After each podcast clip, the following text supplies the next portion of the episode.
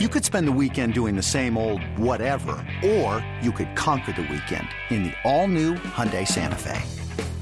Visit HyundaiUSA.com for more details. Hyundai, there's joy in every journey. This episode is brought to you by Progressive Insurance. Whether you love true crime or comedy, celebrity interviews or news, you call the shots on what's in your podcast queue. And guess what? Now you can call them on your auto insurance too with the Name Your Price tool from Progressive. It works just the way it sounds. You tell Progressive how much you want to pay for car insurance, and they'll show you coverage options that fit your budget. Get your quote today at progressive.com to join the over 28 million drivers who trust Progressive. Progressive Casualty Insurance Company and Affiliates. Price and coverage match limited by state law. eBay Motors is here for the ride. Remember when you first saw the potential? And then through some elbow grease, fresh installs, and a whole lot of love, you transformed 100,000 miles and a body full of rust into a drive that's all your own. Look to your left, look to your right. It's official. No one's got a ride like this. There's nothing else that sounds like, feels like, or looks like the set of wheels in your garage. With over 122 million parts, you can make sure your number one ride or die stays running smoothly. So there's no limit to how far you can take it. Brake kits, turbochargers, engines, exhaust kits, roof racks, LED headlights, bumpers, whatever your baby needs, eBay Motors has it. And with eBay Guaranteed Fit, it's guaranteed to fit your ride the first time, every time, or your money back. Plus, at these prices, well, you're burning rubber, not cash. Keep your ride or die alive at ebaymotors.com. Eligible items only. Exclusions apply. It's time. It's time. Time to get in the zone. Time to get in the zone with the 49ers web zone. This is the No Huddle Podcast with Al and Brian. 49ers Web Zone, No Huddle Podcast, a part of the Audacy Network. I am Brian. He is Al, and we are thrilled to be joined by Audacy NFL insider Jason La Canfora, host of the Audacy original podcast In the Huddle with Brian Baldinger and Carl Dukes, covering the entire NFL. Jason, thanks so much for your time today. Hey, thanks for having me, guys. Should be a heck of a ball game. It is. It is. Uh, it is shaping up to be arguably the game of the year. Uh, the two best teams in the NFL, at least currently, facing off. And you know, the Ravens have. Uh, Jason, the Ravens have added weapons for Lamar Jackson this year. Uh, they've got OBJ. They drafted Zay Flowers, uh, but they also added uh, a new offensive coordinator in Todd Monken. They moved away from uh, someone that we know very well in Greg Roman. Um, how yeah. important do you feel that that move, that move from Greg Roman to Todd Monken, has been for Lamar and the offense as a whole? Well, I, I think it had to happen. Um, the other thing had run its course. You know, they they did revolutionize the NFL for a period of time, but then you know things got a little static. They got a little dry. Um, Greg Roman honestly got a raw deal in a lot of ways. I mean, they they did a horrible job of allocating resources to the offense, not just even wide mm-hmm. receiver in general, but the offense as a whole during most of Greg Roman's run here. Um, he didn't have much of a deck to deal with, and then they also um, an offensive line that in 2019 everybody you know could make a case for a Pro Bowl fell in, into some disrepair as well, and you know Ronnie Stanley has missed a lot of football the last four years, and he's not playing very good football right now either. Uh, so yes, like the, the they had to get shed their skin a little bit and get another voice in there and somebody else with Lamar and give Lamar a chance to grow in another way because Greg Roman, you know, the system is the system and he's he's not going to be super malleable. He was there for a particular reason to try to win a perfect a, a certain way and they mm-hmm. couldn't get to the promised land and um, obviously, Lamar was going through his contract situation, and I think they had a pretty good idea that he was ready for a different sort of uh, look offensively. And so they finally, to your point, threw some money at the wide receiver position, kept using key draft capital on the wide receiver position, even though it hasn't borne much fruit for them for the totality of their franchise's existence. Uh, and it's a different thing, and it's a it's a more interesting thing from a passing standpoint. Uh, and and Lamar has grown in a lot of ways, but as much as they rolled up all these points and and certain weeks rolled up all these yards, uh, there's still a lot of inefficiencies in it, and unfortunately, they're dealing with some significant injuries again. So um, they've got to figure out another thing here, right? At first, it was life without Mark Andrews. Now it's life without Mark Andrews, life rotating four offensive tackles, and life without Keaton Mitchell, who had really brought energy and and a dynamic thrust to this run game uh, with some elite speed. And he could take a broken play and take it to the house. And now they yeah. got to figure out what it's like without him because unfortunately he suffered a, a pretty significant uh, knee injury last week. Yeah, that Mitchell injury was rough, you know, for a lot of reasons. And, and I thought he was the weapon with Lamar back there that could, could have really changed mm-hmm. the tide for, for the Ravens because he was so Absolutely. explosive. And, and you look at, you mentioned the past sort of disappointments they've had in the playoffs, the Ravens. Lamar is one and three in the playoffs. He's got three TDs, five interceptions. And even John, John Harbaugh hasn't won a playoff game since 2014. I, I know you have your finger on the pulse there in Baltimore, Jason. Is there is there pressure on them right now? Do they have to make a run this year? I, I mean, uh, there's pressure. There's certainly they know what the bar is and the expectations here, and they know they haven't come close to it. Like, is there pressure from a job security standpoint? No. Like nobody's talking around here like they are in Pittsburgh. Now I get it. This team has 11 mm. wins and that seven. But yeah, if you go back to 2012, the last time the Ravens won a Super Bowl, the Ravens and Steelers got a whole lot in common in terms of true signature wins. And I don't think either coach should be in trouble. And I don't think either is. But the one here, no. I mean, as long as Steve Bisciotti owns this team, no, like Eric DeCosta's good, uh, John Harbaugh's good. Now I think Steve Bisciotti's. I mean, two years from now, three years from now, is he still owning this team? I don't think so. Um, mm-hmm.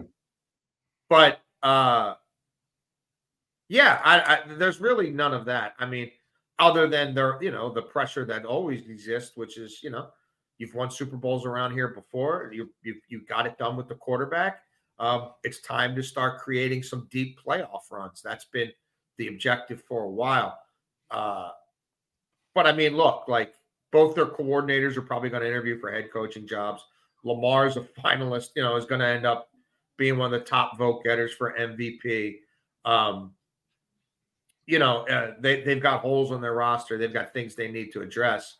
But all in all, as an organization, I think they're in a pretty good place.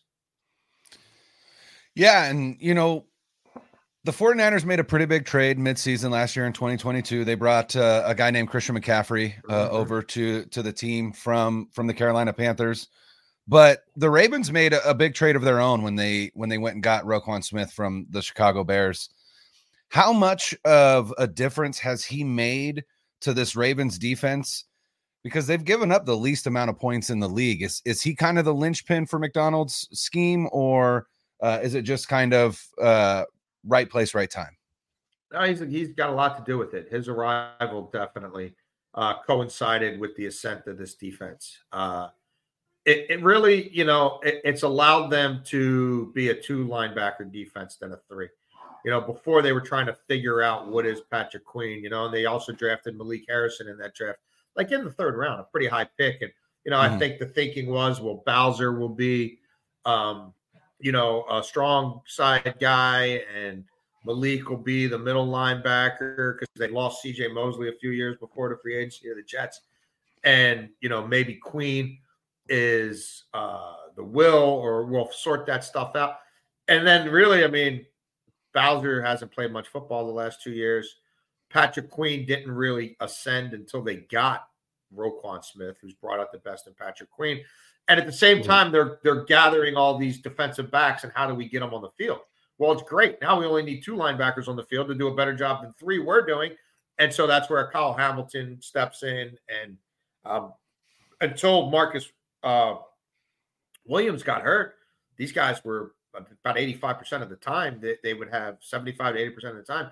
Uh, the last three four weeks, they'd have three safeties on the field. I mean, that was their base. So now they've got to recalibrate that a little bit. But yes, it gives them tremendous flexibility. Um, it, it, he's been a perfect, he settled everybody down. He's been the, the perfect central nervous system, the perfect interconnective tissue between the D line and the and the back end.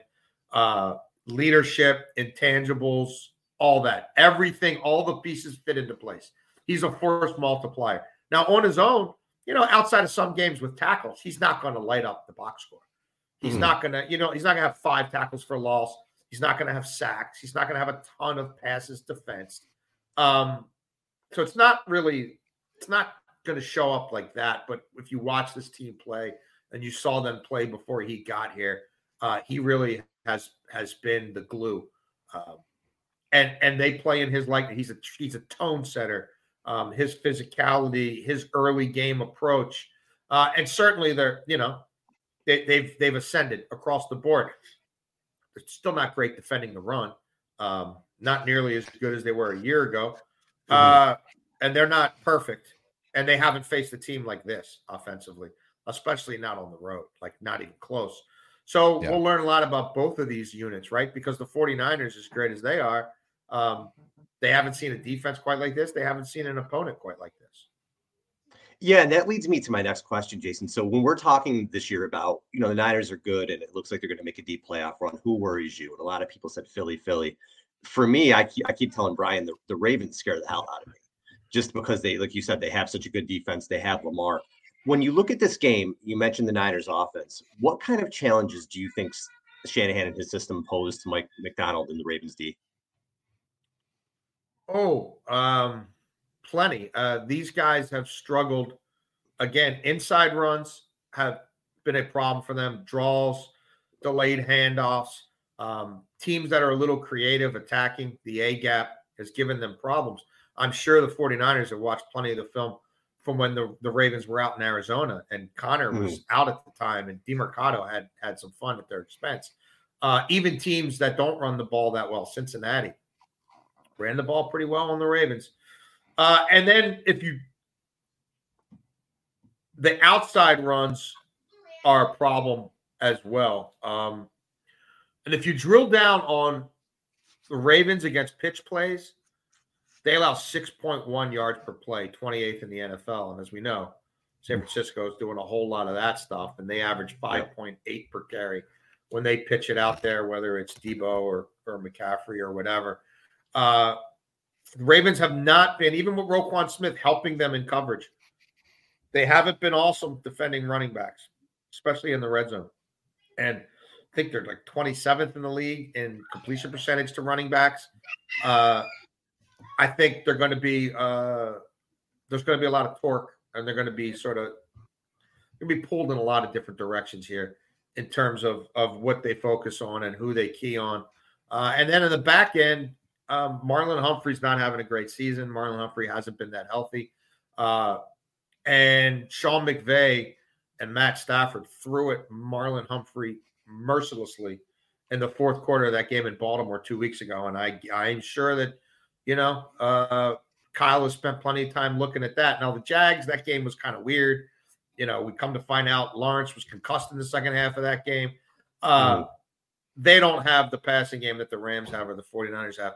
But Marlon Humphrey really should be a slot corner at this stage, but I don't think he's going to be playing in the slot here, and and uh, he he's he's had difficulties in coverage to say the least.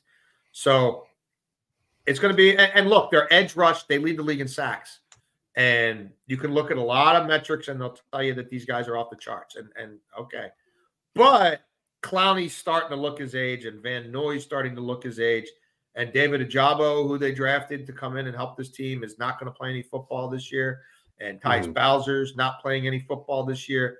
And they're pretty thin on the edge. Odafe is the one pass rusher who generates the most heat, but he doesn't finish. He couldn't finish in college. Um, he's creating stuff, and they're not picking it up. So really, it's a one man gang right now. You know, Justin Madubuike and, and Travis Jones have 15 of their last 30 quarterback hits. Those are two interior defensive linemen.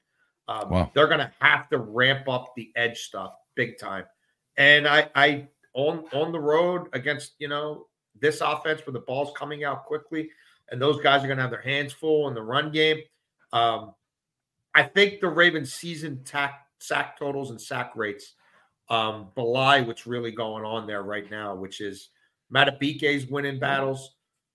Jones comes in for him, wins a few battles, but I have I have questions about. They, they don't have a dude. Madubuike is a dude. They don't have any other yeah. dudes up front. Um, and when they play better teams and we get deeper into the season and Clowney's legs start to go a little bit and Van Noy's legs start to go a little bit, there's not a whole lot of there there.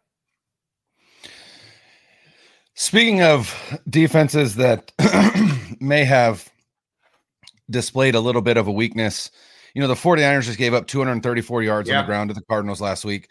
The Cardinals are a good running team, uh, but they were also missing Javon Hargrave and Arik Armstead.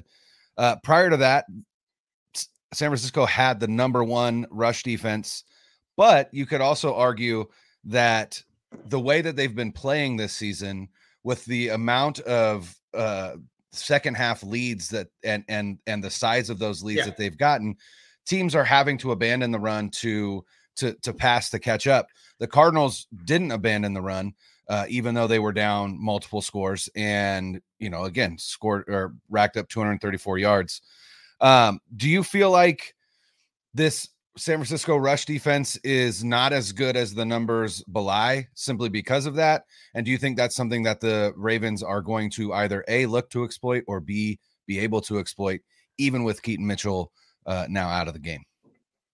Whether it is or not, I don't care. They they better run the ball 40 times if, if they want to stay in this football game and they want to keep the, their quarterback um, from suffering another December injury.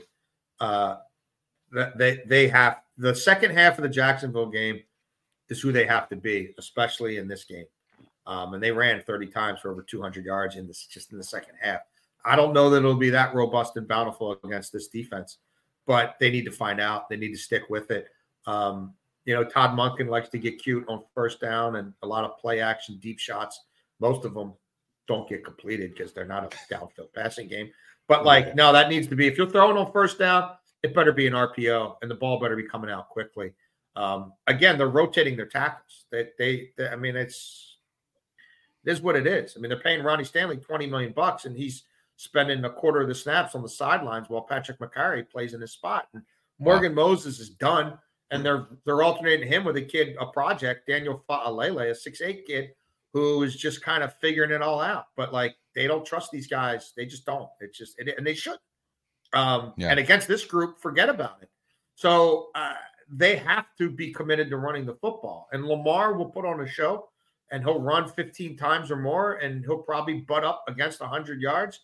And you know, Gus Edwards will, will have to run the ball 12 or 15 times. I don't care if it's two seven a carry, they're going to have to stick with that Mhm. um, for a bunch of reasons, including the fact I just told you their edge rushers are old and they're starting to look old, and that defense isn't built to be on the field all that long. Um, they need to get back to being a big time of possession team. And yeah, losing Keaton Mitchell, the home run hitter, hurts. Justice Hill's a capable back. He's he's this the next guy up in terms of that Mr. Outside, the guy who can gain the edge and, and do some things out there. Gus is Mr. Inside. Uh, there, there's got to be a role for for all of them. Um, that's that's how they're if they're going to go deep in the playoffs. That that's how they're going to do it. You know, it's not going to be because Odell Beckham's catching you know eight balls for hundred yards every week. It's Right. not going to be because Isaiah Likely is as good as he's looked is doing what Mark Andrews can do. Um, it, it's it's just again, especially with their problems at the tackle position, like and on the road against this team on a short week, nah. Yeah. Run the ball. Jason, who do you think's winning this game? I think the 49ers are winning this game. I, I think it's not just who you play, it's when you play them and where you play them. And I, I don't think those things line up very, very well for the Ravens. Jason, Again. appreciate the time. Thank yeah, you. Thank you so injuries, much. all the above. You got it, guys. Thanks, All right, Jason. Appreciate you. Thank you, Jason. Bye. All right, that was Jason La Canfora, uh, Audacy NFL Insider. Make sure to follow In the Huddle on your Audacy app or subscribe wherever you get your podcasts.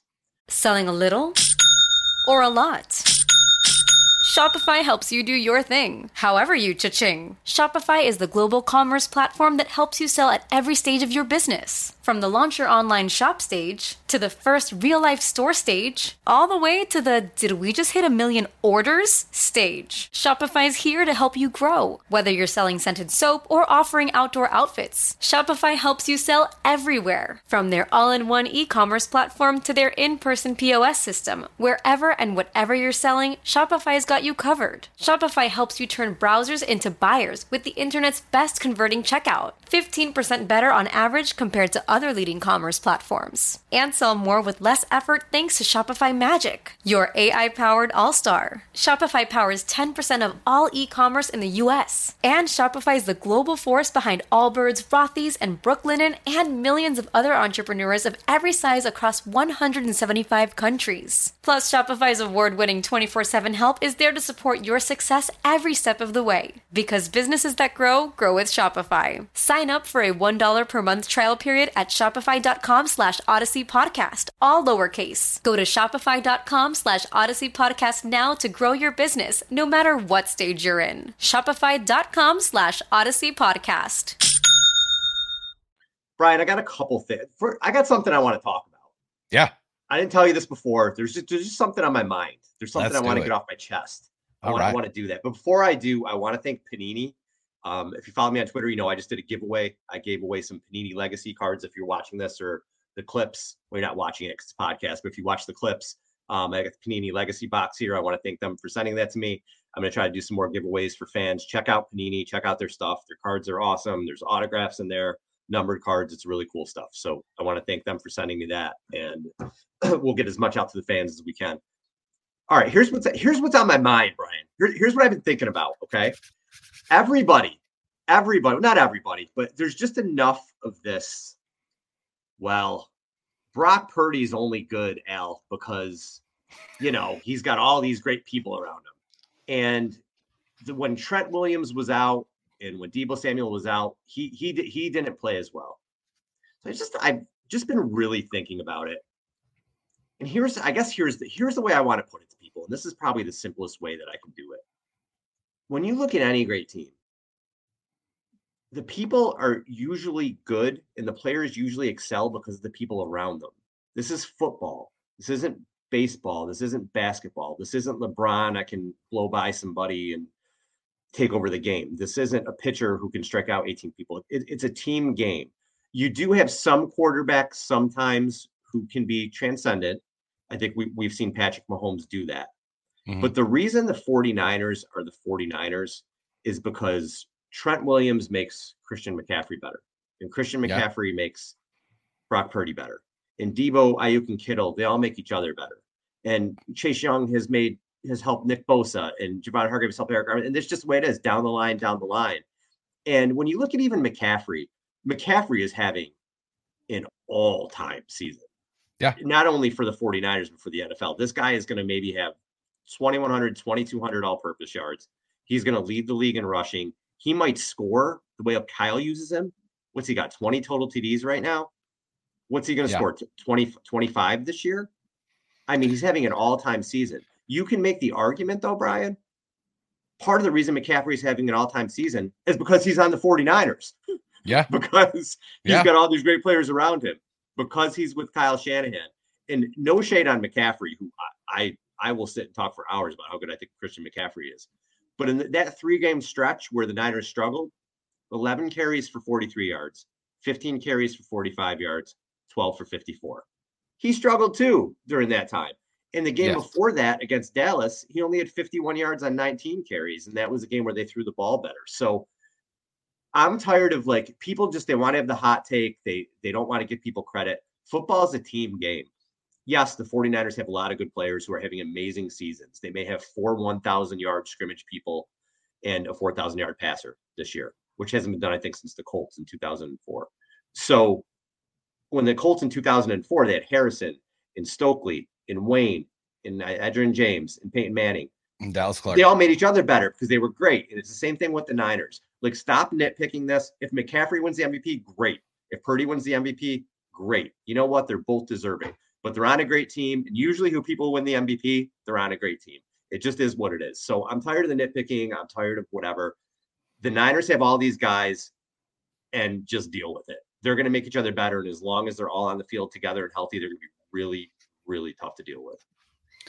Well, and and and here's the thing, right? Like we talk about Christian McCaffrey, and Christian McCaffrey has been great, and he, like Brock Purdy, is you could say significantly better than I'm not going to say Brock Purdy has been significantly better than Dak, because they're pretty they're fairly similar. But Christian McCaffrey has been significantly better than than the next closest in in rushing, which is I believe Raheem Mostert. I believe is is number two, right? Running in the same system that Christian McCaffrey mm-hmm. is. but if you go back to 2019, right? The the the year that the 49ers went to the Super Bowl, they didn't have a Christian McCaffrey, but they still had a running game that was dominant to the point of 2305 yards on the ground and 23 touchdowns. Like it, it, it's not like it's not like Christian McCaffrey has all of a sudden given the 49ers a running game. They already had a running game. What Christian McCaffrey has given the 49ers is an even deadlier passing attack, which bodes well for Brock Purdy. And I was looking at this the other day. I thought it was interesting. You know, I, I've I've done this before where I I kind of read off the numbers that where Brock Purdy currently is or what his numbers are projected to be versus the numbers that Matt Ryan put up uh, in 2016 with the Atlanta Falcons. And those numbers are very, very, very, very similar um, in terms of yards, touchdowns. Um, the the only two areas where where Ryan would have an advantage is in total yards or passing yards by mm-hmm. I think again through projections right now, um, through I, I believe by 200 yards and I think three more touchdowns, 38 to 35. Again, these are projected. Um, but if you look at uh, if you look at Matt Ryan's season or the Falcons in general that season, the Falcons were averaging 33.8 points per game and and San Francisco is currently averaging 30.4. So they were averaging 3 points more per game. But Atlanta allowed 25 points per game that year and S and San Francisco is currently allowing only 16.7. So the difference between Matt Ryan and Brock Purdy is Brock Purdy has been sitting fourth quarters multiple games this season. And Matt Ryan never did because they weren't blowing teams out like this team is, right? They didn't have the defense that this 49ers team does. So all these numbers, right? The 4 4,944 yards for uh for Matt Ryan. Again, Purdy's projected. This is again just based on the number of yards he's thrown so far through 14 games. And then so you take that average and then you multiply that by 17 game season and you get his projection. And he's projected it's uh 4,646. So 300 yards less, right? Um 300 yards less with one more game, which seems, you know, n- to imply that it's not nearly as good, but again, Brock Purdy has sat fourth quarter significantly more than Matt Ryan ever did. Uh and then 38 touchdowns to 35 touchdowns. Um but the touchdown percentage is the same, 7%. Um Brock Purdy is on pace for uh, two more interceptions than than Matt Ryan had, but his success rate is better. His yards per attempt are better. His um, QBR and his rating uh, are or his rating is is uh, almost similar, uh, almost exactly the same. So Matt Ryan was one seventeen point one. I was gonna say he's one seventeen. I thought, yeah. Brock Purdy is one sixteen point nine. Um, yep. Currently, again, that's current. I can't I can't project what that will be moving forward. Isn't isn't Purdy 119 now. Didn't that go up? Am I wrong? It may have gone up. I this was an um the numbers I was pulling are I think a, a couple weeks old. So I th- actually do think you're right. I think he's at 119 now, which would be higher. But yeah, the thing that I thought was interesting is Matt Ryan accomplished all of that on 537 attempts. Brock Purdy is on pace through 17 games for 466. So almost a hundred less attempts to to produce the same level of efficiency that Matt Ryan did. And to me, that's incredible. And that just again points to the historic, the historically significant efficiency that Brock Purdy is operating under. And you know, you look at you look at the league and you say it, it's been a down year. You know, Jimmy Garoppolo in 2019, if you look at just the raw stats, looked very similar, right? More interceptions, less touchdowns, same amount of yards, right? And and as a team, they were scoring 30 points per game in 2019. But also 2019 Lamar Jackson existed, right? So that's why Jimmy Garoppolo was never even in the conversation for MVP because mm-hmm. Lamar Jackson was a was Superman in 2019. So it just wasn't even worthy of a conversation. There hasn't been a Superman this season, even if you even if you want to include Tyreek Hill or or Christian McCaffrey. So to me, it, again, it's all about context. We're talking about 2023, right? When we talk about MVP, we're talking about just this season. And I, I just don't think you can point to anyone who has performed at the quarterback position better than Brock Purdy. And as Peter King, we talked to Peter King, and he said, right, the last 10 years, that award has gone to the quarterback of the one or two seed from either conference.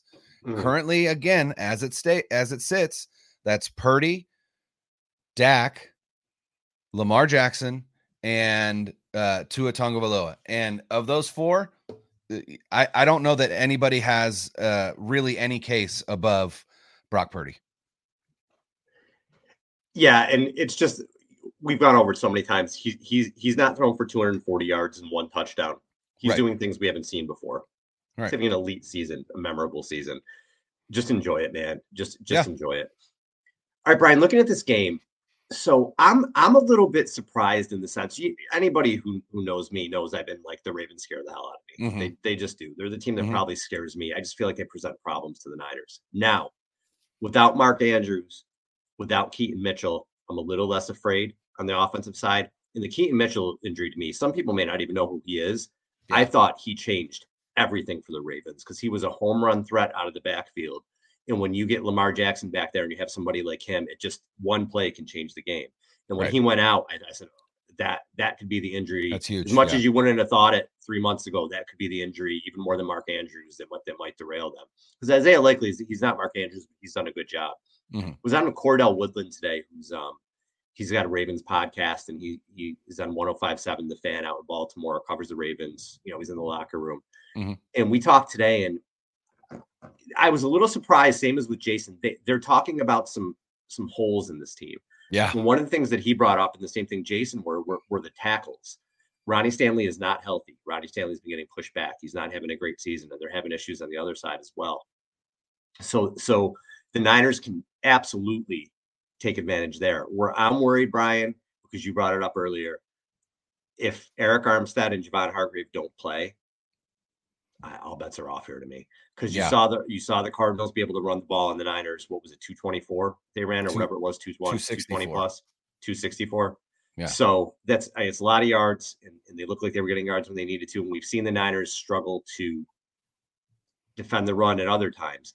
I'm nervous as hell with that. That if if Armstead and Hargrave are there, I feel great. Mm-hmm. If they're there and healthy play, if they're not, I'm a little bit worried. Yeah. But, but we'll see. On the edges, the Niners may be okay. We'll we'll see up the middle. Yeah, and then not only that, but Kalia Davis went on IR, um, and so you've lost another point, body. Yeah. yeah, you lost yep. another body there. Uh, they signed a guy today. Again, not a not a name. Uh, somebody asked Kyle Shanahan earlier this week about Ndamukong Suh, mm-hmm. um, mm-hmm. and he essentially said like we're not there yet. Um, I would be interested to see if if maybe they look to bring him in. I know that he just visited with the Dolphins. Uh, I think yesterday it was either yesterday or today. Um, so he is starting to get a little traction. Uh, mm-hmm. You know, he he's in that part of his career where he's going to sit out the majority of a season and then try and catch on with some, you know, some uh, contender. Uh, which, yeah, by the right, way, yeah. why hasn't Zach Ertz signed anywhere yet? That seems weird. But I forgot about him. Yeah, I forgot that he was even out there. Yeah, because the yeah. Niners were were sort of rumored there. Yeah, and that's why I'm like, that's weird. Like, why hasn't he signed with anybody yet? That was interesting. Maybe he's not healthy. I don't know. Could be, but um, but yeah. So so the depth on the interior is is a problem. Um, you know, they have T. Y. McGill, uh, who played well for them last year and and played well against uh Arizona. The one thing that I noticed, and this, and and again, I don't know if it's just a lack of playing together. But one of the things that I noticed last Sunday against the Cardinals is how many times I saw one of our or both of our defensive tackles on the ground. Like not only like either blocked into the ground or like blocked into each other and tripping over each mm-hmm. other, things like that.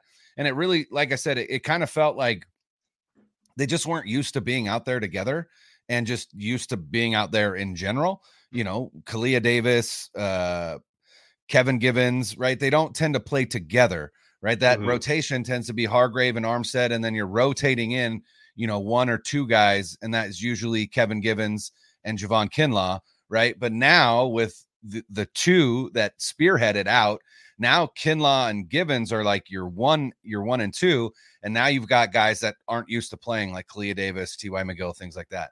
Yeah, I, I think I think as long as one of Javon Hargrave and Arik Armstead plays, I I feel better.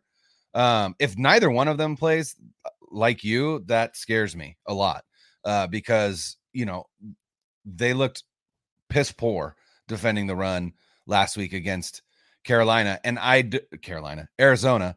Mm-hmm. And I don't anticipate them being able to get out to such a lead like they did against Arizona that allowing 264 yards on the ground doesn't matter. Right? They're not I don't think they're going to be able to blow out this Ravens team. Now, with that being said, I was surprised at the way that Jason talked about the defense specifically and essentially that while they are good, they are not dominant, right? right. They're not dominant on the edges. Um, you know, on the interior is is is where they they tend to to be getting a lot of their pressure, and so you know you're going to have to have a good game from who I hope is Jon Feliciano and Aaron Banks. Um, I think Feliciano has 100% earned the, the that spot, even if Burford needs, is healthy. He, he needs, needs to, to play. Yeah, great.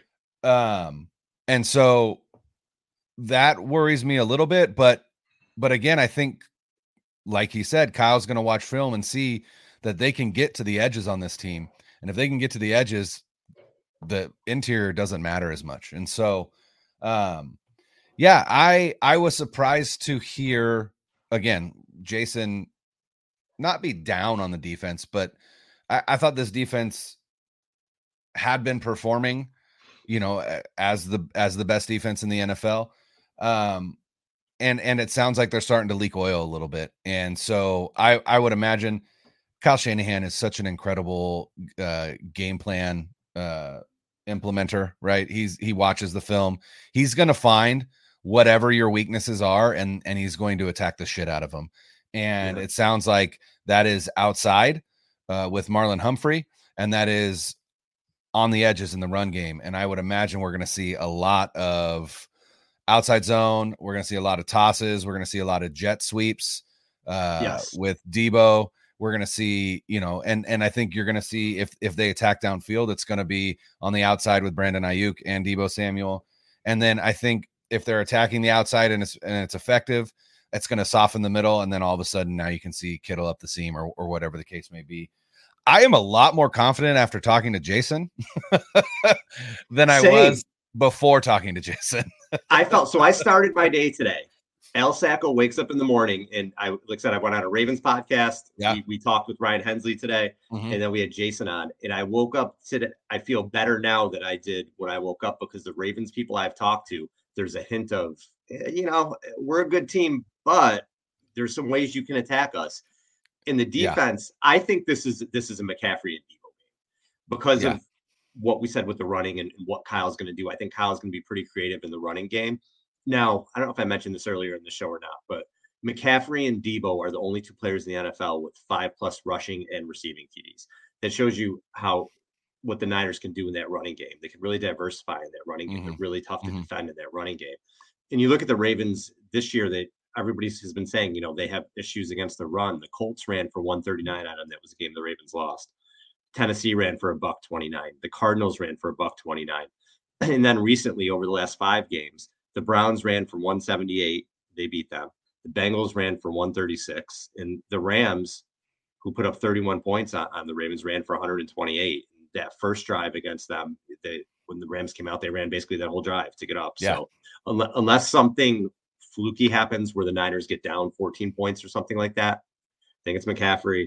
I think it's Deebo. I think you're going to see not that Deebo's going to have 10 carries, but I think he's going to have three or four well planned runs in there. Mm-hmm. Um, so I, I, feel good, man. And it's hard yeah. right now for me. This team to me, Brian, there's just 94 vibes to me yeah. with this team.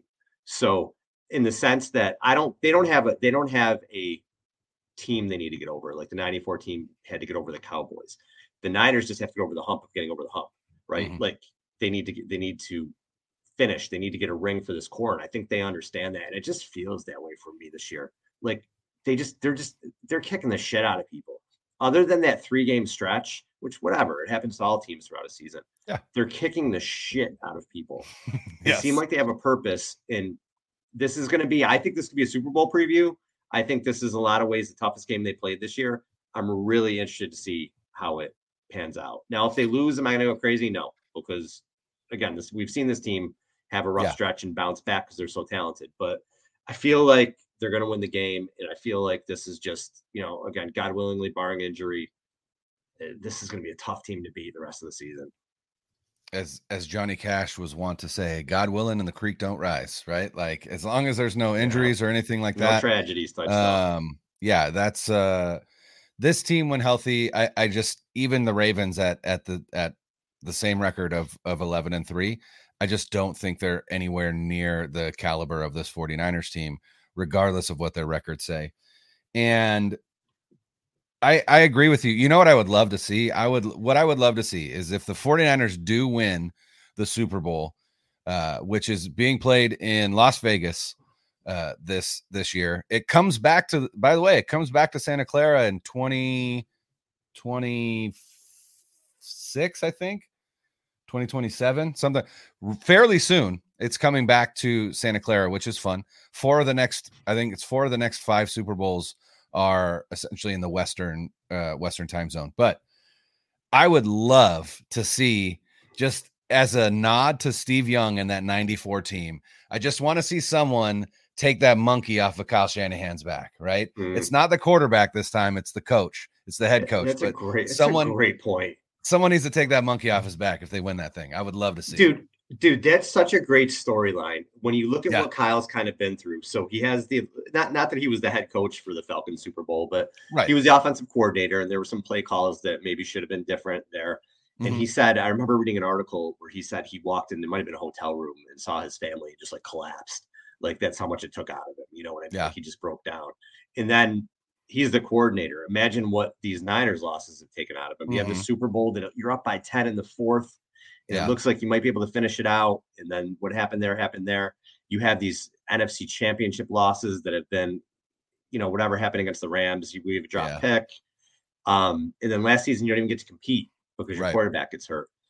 That's a great that's the story right there. If Kyle gets back, get the monkey off his back because what's yep. going we talk about Steve Young Mm-hmm. Steve Young was going to be an he was an elite quarterback, but he yes. goes to legendary quarterback with the Super Bowl, right? You mm-hmm. have the championship.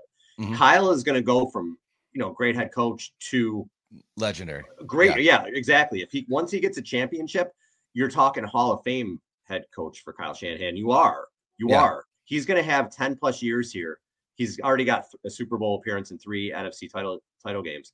Mm-hmm. If he wins a title, you're talking a Hall of Fame coach. Yeah, that's how much is on the line for him. So that's a great yeah. point, man. I, th- I think that has to that has to be talked about a little more than it has been. Yeah, and also uh, if if you haven't eh, or anybody listening, um, Robert Mays of the Athletic Football Show on their uh, week four, we just did week fourteen, right? Week fourteen recap.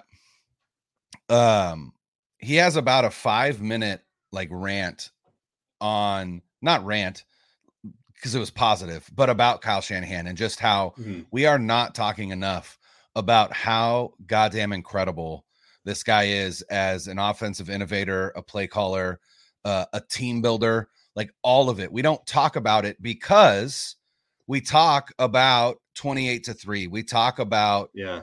You know, the fourth quarter against the Chiefs. We talk about the NFC Championship game against the Rams we don't really talk about last year's NFC Championship game. There wasn't anything that they could do. No. Um, yeah.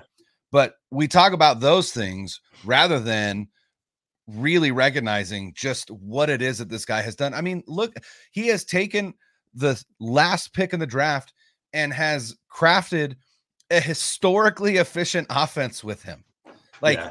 that it we don't talk about it because I think we're just spoiled with with how good Kyle Shanahan is is like we don't even recognize it. But you know, he basically said like once once he wins that championship, then he starts to get talked about in the same breath as Belichick and Reed, Reid and yep. Walsh and you know the guys that the guys that we look to and go those are those are the guys that we point to on the Mount Rushmore of NFL head coaches and he's going to have an argument. And let's be perfectly honest. If they win a Super Bowl this year, they will be the favorites to win the Super Bowl next year. Absolutely. And if Brock Purdy is who he appears to be, right? And we won't know that until he gets another contract. We talked about that a little bit with with Ryan earlier today. You know, what is it going to look like? You know, are they going to have to give him a $50 million contract? I posited that Brock Purdy strikes me as the kind of guy that might not try and break the bank, you know, in order to continue to compete because to me, Brock Purdy seems to eat, sleep, and breathe football. Like he just seems like a football guy, right? Like, you know, like we said, he's he's shopping with Kohl's cash. Like he he has no he he has no care about his persona, his image, whatever. What he cares about is playing winning football. And so there's a part of me that wonders like, is he? I mean, he'll get broken off. I'm not saying that he won't, but mm-hmm. is he going to get broken off like Jimmy Garoppolo got broke off, or is he going to get broken off like Patrick Mahomes and Lamar Jackson and Justin Herbert and Joe Burrow and you know basically again whoever signs next is the biggest contract right. in NFL history type stuff. But if Kyle Shanahan wins multiple Super Bowls, especially with San Francisco, I mean it's the, the, at that point you're going he's top 5. Like you, you he's top five. it just with his offensive innovation, you know, his uh his his team building, and that's the other thing. He's an offensive minded head coach who sinks a shitload of resources onto the defensive side of the football. Yeah. And a lot of offensive like I was listening to uh it might have it, I I do this, this might hurt your feelings. I think I was I was listening to Dual Threat, which is one of the Ringer. That's the one with Nora Princiotti and Steven Ruiz, and they were talking about, but they were talking about, um, they were talking about Kyle Shanahan and team building, and you know his focus on the defensive side of the ball, which is uh, unique to, um, you know, unique to offensive minded head coaches, and they gave a, a an anecdote about um let me back up. It was either it was either dual threat with Steven Ruiz and Nora Princiotti, or it was Candlestick Chronicles with Chris Biderman and Kyle Madson. Those were the two that I listened to today. I can't remember now which one, but there was an anecdote about how Mike Martz, like Mike Martz, didn't even ever want to draft a defensive player, right? Mike Martz just only wanted right. like wide receivers and and skill position players, right? Because that's that was his side of the ball. And so I, I just think he's a unique, he's a unique coach in the NFL now. And and all that's holding him back is that championship and and once he gets it it's like i said the way that we talk about him is going to change dramatically and his legacy is going to change dramatically and so yeah like i said who you know i know a lot of 49er players listen to this podcast so one of you guys one of you guys or somebody get this to a 49ers player uh maybe taybor pepper i don't know it feels like this is a taybor thing but somebody please take that monkey off Kyle Shanahan's back if you guys win it all uh, in in February this this coming year. You know they're they're on a run right now. You think back to the 80s, 90s Niners, Peyton Manning's Colts, the Patriots. When when you just know this team's coming out and winning 12 games, it's really yeah. hard to do. It's really yeah. hard to be that good consistently. Or Mahomes and the Chiefs have mm-hmm. done it. That that's that's what the Niners are doing right now 2013, yep. 19, 13 wins. Then you have the COVID year, throw it out. Yeah. 10 and then 10 and 7, then 13 and 4. They're going to win, you would think 13 at least this year. Yeah. That's a lot of wins, man. If Kyle gets 13 wins, I don't care if they're playing 17 games. 13 wins is a lot of wins. Yeah. He has 13 wins three times in five years. It's really impressive. It's wild. Yeah, he gets yeah. the Super Bowl and then you know he goes to the next stratosphere. So fingers crossed. Um, you, you know, it's just it's a good time to be a Niners fan. You just hope the football gods are actually with them this year, as opposed to against them like they have been recently, and we'll we'll see what happens. But Christmas night, Niners Ravens. I'm going to be really intoxicated by the time the game is on. I, cannot wait. I cannot wait. My wife's going to be throwing me dirty looks, and she's I don't even care. It's not even going to matter at that point. Watching the game, I, I, I can't wait yeah i'm i'm excited you know my, my, wife and i when it comes to gift giving we just essentially like send each other here's what i would like you to buy me and wrap and then i'll unwrap it but this is this is what i want. And so i i know on christmas day i am unwrapping a new niners hat and a new niners uh like one of the gold satin starter jackets has actually has an old um uh speaking of Super Bowls, it has that uh Super Bowl patch from 94 on it. And so I'm just thrilled to be able to wear that as we watch the game as well. So that's that's not the one you you ordered from like Saudi Arabia. no, it? no, no. I never got that one. No, that was from China. oh, that never, was from China, and it never arrived. It never arrived, and I never got my money back. But to be fair, it was like I don't know, thirty dollars. So I wasn't super upset about it. yeah, you got to watch those websites too. Yeah, uh, I've learned my lesson. That's for sure. All right, guys. We appreciate you. Thanks for listening. For Brian, I'm Al. Merry Christmas. Merry Christmas, you filthy animals. Let us three. One, two, three.